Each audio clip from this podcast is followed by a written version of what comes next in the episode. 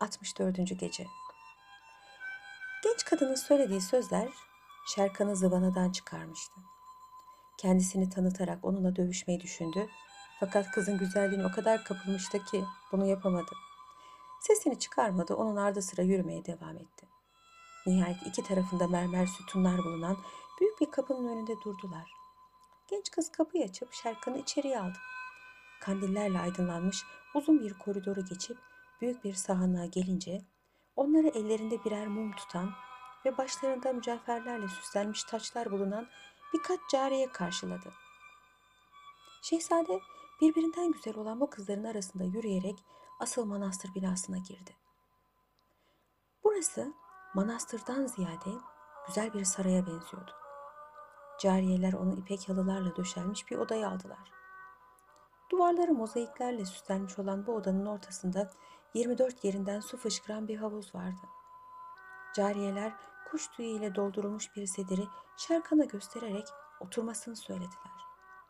O sırada Şerkan kendisini davet eden genç kadının birdenbire ortadan yok olduğunu görünce meraka düştü. Hizmetinde bulunan cariyelere onun nereye gittiğini sordu.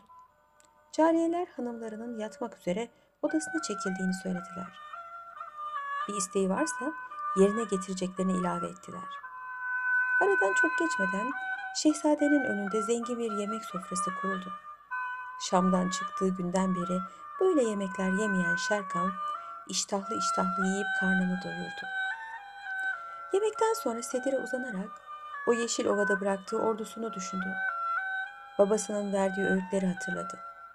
Düşünmeden geliştiği bu işe pişman oldu. Şafak sökünceye kadar da gözlerine uyku girmedi. Birdenbire Şerkan kendisini misafir eden genç kadının 20 cariye arasında salına salına geldiğini gördü. Bugün başka bir şekilde süslenmişti. Ancak kraliçelerin giyebileceği sırmalı ipek kumaşlardan bir fistan kuşanmış, ince beline mücevherlerle bezenmiş bir kuşak sarmıştı. Şehzade şaşırmış, kendinden geçmişti. Bir ara kendini toparladı, ayağa kalktı. Genç kadın gülümseyerek yanına yaklaştı. Geceyi nasıl geçirdiğini sordu. Sonra yüzüne dikkatli dikkatli bakarak Büyük adamların yalan söylemeleri küçüklüktür. Sen Ömer Numan'ın oğlu Şerkan'sın. Boşuna inkar edip kendini gizleme. Kaza ve kadere razı ol dedi. Bunun üzerine şehzade, evet dedi. Söylediğiniz gibi ben şehzade Şerkan'ım. Kör talihim beni sizin elinize düşürdü. Ne isterseniz yapınız. Genç kadın biraz düşündükten sonra gülümsedi. Artık biz dost sayılırız. Bizden sana fenalık gelmez. Çünkü yemeğimizi yedin, evimizde misafir kaldın. Ben isteseydim seni buraya getirtmeden evvel öldürürdüm. Bütün dünya kuvvetleri fenalık etmek için toplansa onlara karşı malımla canımla karşı koyacağım. Şerkan bu sözlerden memnun oldu. Genç kadın misafirinin karşısına geçerek hadi şimdi de bir sofrada yemek yiyelim ki arkadaşlığımız tamamlansın dedi. Şehzade bu teklife çoktan razıydı. Böyle güzel konuksever bir kadının karşısında yemek yemenin bir saadet olduğunu söyleyerek genç kadına beraber o iştah verici yemeklerle dolu sofraya yaklaştı.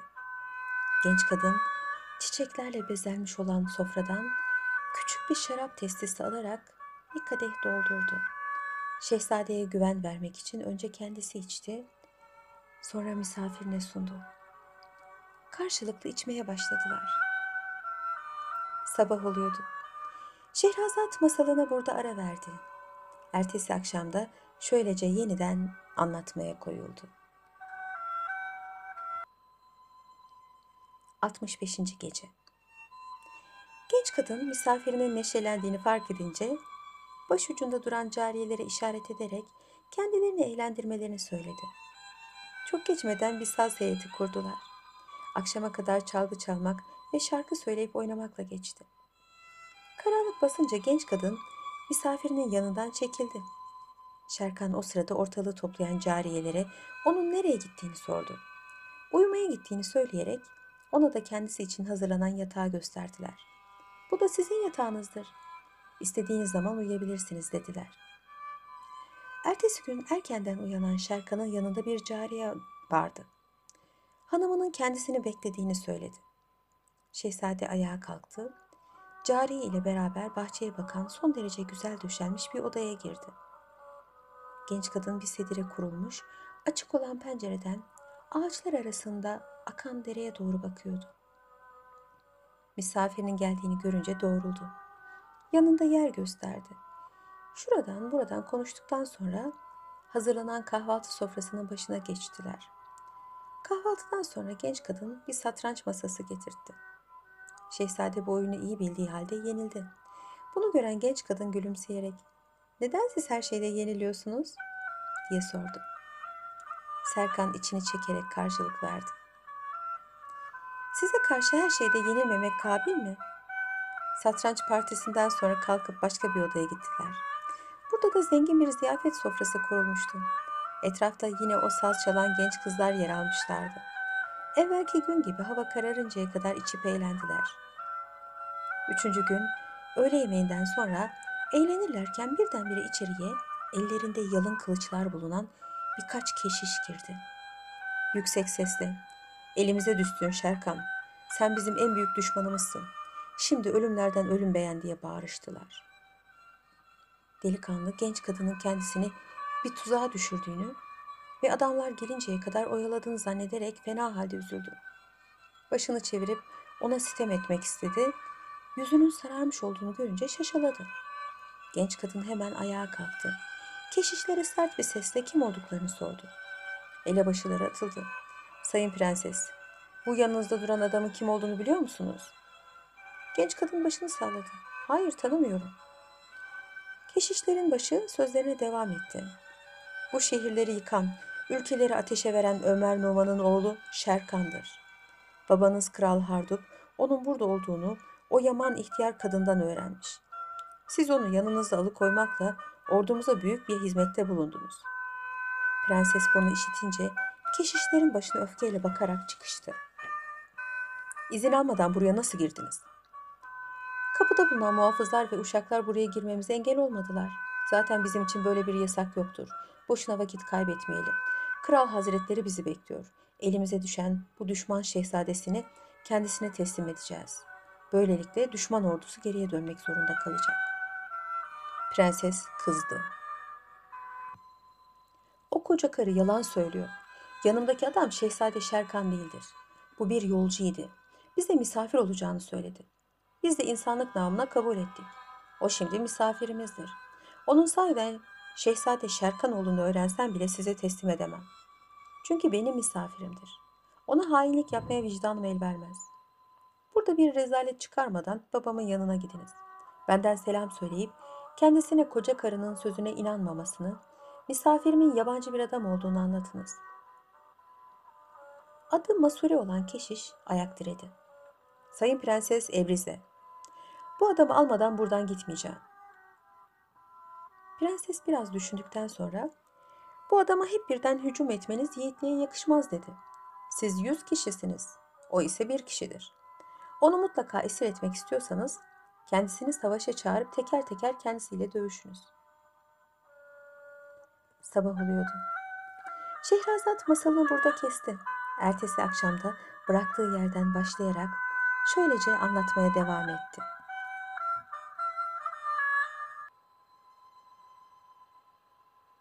Altmış altıncı Gece Keşiş Masure bu teklifi uygun buldu. Bunun üzerine prenses ne ala. Derken Masure o halde müsaade edin kendisine söyleyelim. Kabul ederse iyidir, etmezse onun yerine ben ve cariyelerim savaşa hazırız dedi. Sonra şehzadenin yanına yaklaşıp işi anlattı. Şerkan keşişlerle dövüşmeyi kabul etti. Kılıçla kalkanını alarak manastırın önündeki meydanlığa gitti. İlk önce karşısına çıkan keşiş Masure ile çarpışmaya başladı. Kısa süren bir savaştan sonra Şerkan kuvvetli bir kılıç vuruşuyla keşişin vücudunu ikiye ayırdı. Bunu gören prenses onun kahramanlığına ve savaştaki ustalığına hayran kaldı. Diğer keşişlere dönerek bağırdı. Hadi ne duruyorsunuz? Arkadaşınızın öcünü alın bakalım. Bu sefer ölenin kardeşi ortaya çıktı. Fakat o da çok dayanamadı. Şerkan'ın sırtına indirdiği öldürücü bir kılıç vuruşuyla yere serildi. Arkasından sırayla birkaç kişi daha çıktı. Şerkan hepsini kılıçtan geçirdi. Bunun üzerine sağ kalan diğer keşişler ansızın hep birden Şerkan'ın üzerine saldırdılar. Genç kahraman büyük bir cesaretle onları karşılayarak çoğunu yere çaldı. Öbürleri de kaçıp canlarını kurtardılar.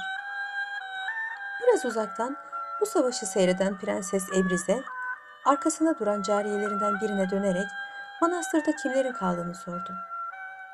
Cariye muhafızlardan ve uşaklardan başka kimse olmadığını söyledi. Prenses her ihtimale karşı hemen manastıra girdi. Çelik zırhını giydi, eline kılıcını alıp manastırın her tarafını aradı. Keşişlerden kimse kalmadığını görünce yorgun bir halde savaş meydanından dönen şehzadeyi kucaklayarak gösterdiği kahramanlıklardan ötürü onu kutladı. Şerkan, Prenses Ebrize'nin silahlı olduğunu görünce hayretini gizleyemedi. Bunun sebebini sordu. Prenses, keşişlerden bazılarının manastırda gizlenip size bir kötülük yapmasından korktum cevabını verince, şehzade onun bu asilce hareketinden çok memnun oldu. Prenses manastıra dönünce uşaklarını ve muhafızlarını çağırtarak kendisine haber vermeden keşişlerin için içeri aldıklarını sordu. Kraldan geldikleri için buna lüzum görmediğini söylediler. Prenses hiddetli bir tavırla onlara siz misafirimi öldürtüp beni rezil etmek istiyorsunuz hainler diye bağırdı. Sonra Şerkan'a dönerek bunların hepsini kılıçtan geçirin dedi. Şehzade prensesin dileğini yerine getirip muhafızların ve uşakların kellelerini uçurdu. Prenses şehzadeyi alarak odasına götürdü. Baş başa kalınca artık sana kim olduğumu söylemenin sırası geldi dedi.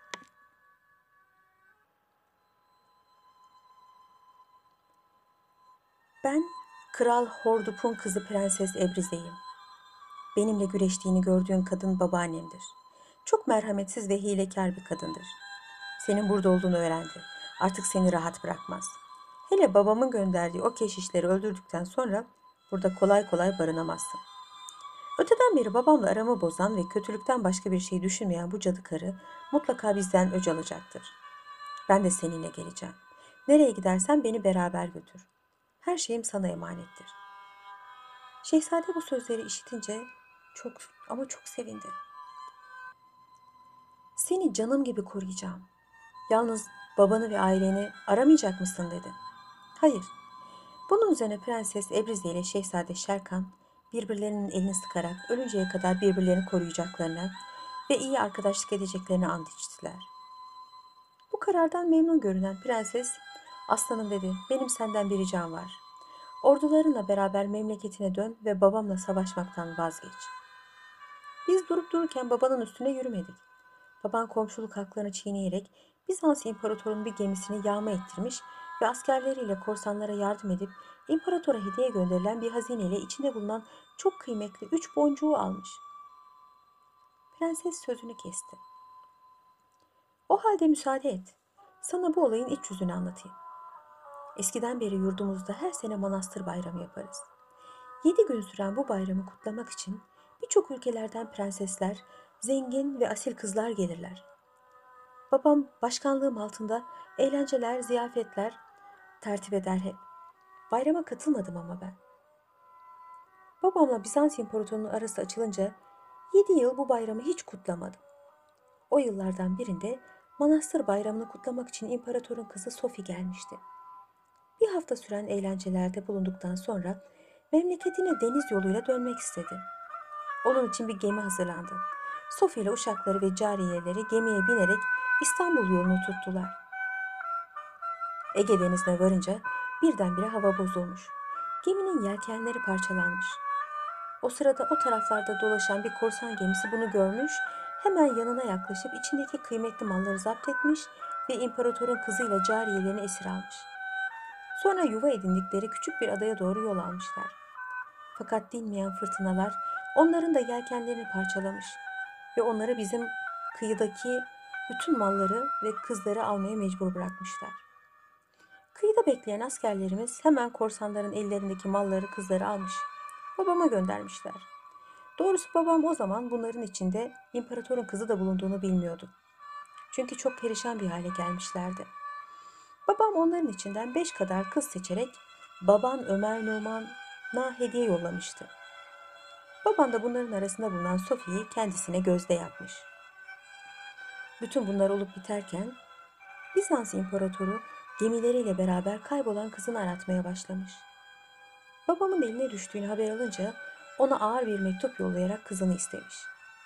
Babam işin iç yüzünü öğrenince ne yapacağını şaşırmış. Şam'a gidip gelenlerden Sofi'nin hükümdar Ömer Numan'ın gözdesi olduğunu ve ondan bir çocuk bile doğurduğunu haber alınca durmuş kalmış öyle. Bunu gizleyerek Bizans İmparatoruna bir mektup yazıp kızından haberi olmadığını bildirmiş. Buna fena halde sinirlenen imparator babandan öc almak için Ömer Numan'la arasını bozmaya karar vermiş. Ve bildiğin gibi elçisiyle babana hediyeler yollayarak ondan asker yardım istemiş.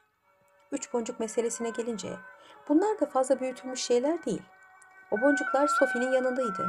Şam'a giderken bana hediye etmişti. Şimdi yanımdadır. İşte sana anlattığım gibi imparator seni ve ordunu bir tuzağa düşürmek istiyor. Benim sözümü dinlersen yurduna dön. Çünkü burada kalman çok tehlikelidir. Gider gitmez imparatorun elçisini yakalattılar. Şehzade Şerkan bunları işitince prensesin elini sıkarak bu iyiliğini hiçbir zaman unutmayacağım. Sen benim hayatımı ve ordunun şerefini kurtardın dedi. Yalnız senden ayrılacağım için çok üzülüyorum. Sensiz nasıl yaşayacağım? Prenses Ebrize şehzadeyi avutarak üç gün sonra onlara yetişeceğini söyledi ve hüngür hüngür ağlamaya başladı. Şerkan da dayanamayarak onu kucakladı. Gözlerinden akan yaşları silerek manastırdan ayrıldı. Atı bağladığı yerde duruyordu. Onu atlayarak köprüyü geçti. Ormana gelince uzaktan üç silahşörün geldiğini gördü. Bunları düşman zannederek kılıcını çekti. Fakat çok geçmeden bunların Vezir Dendan'la iki komutan olduğunu anladı. Vezir Şerkan'a üç günden beri nerelerde olduğunu sordu. Şehzade Prenses Ebrize ile başından geçenleri anlattı. Sonra hadi ordumuzun başına geçip memlekete dönelim. Tarihimiz varmış ki bu işten ucuz kurtulduk dedi. Şimdi dört atlı ordularının çadır kurduğu Yeşil Vadi'ye doğru dört nala at koşturuyorlardı. Şerkan yanında giden yaşlı vezire döndü. Bizans İmparatorunun elçisiyle adamları ordugahımızdan ayrılalı epey oluyor. Herhalde onlar geldiğimizi haber vermeye gittiler. Neredeyse büyük bir ordu gelip bizimle savaşa tutacaklar dedi. Vezir Dendan şehzadenin bu düşüncesine hak verdi. Karargaha gelince hemen orduya geri dönme emrini verdiler. Ordu birkaç saat içinde hazırlığını bitirerek yola koyuldu. 25 günlük bir yolculuktan sonra Şam şehrine yaklaştılar. Yüz atlı ile ordunun arkasından giden Şehzade Şerkan dar bir geçitte yerine gelmişti. Birdenbire uzaktan tozu dumana katan yüze yakın şövalyenin kendilerine doğru yaklaşmakta olduğunu gördü.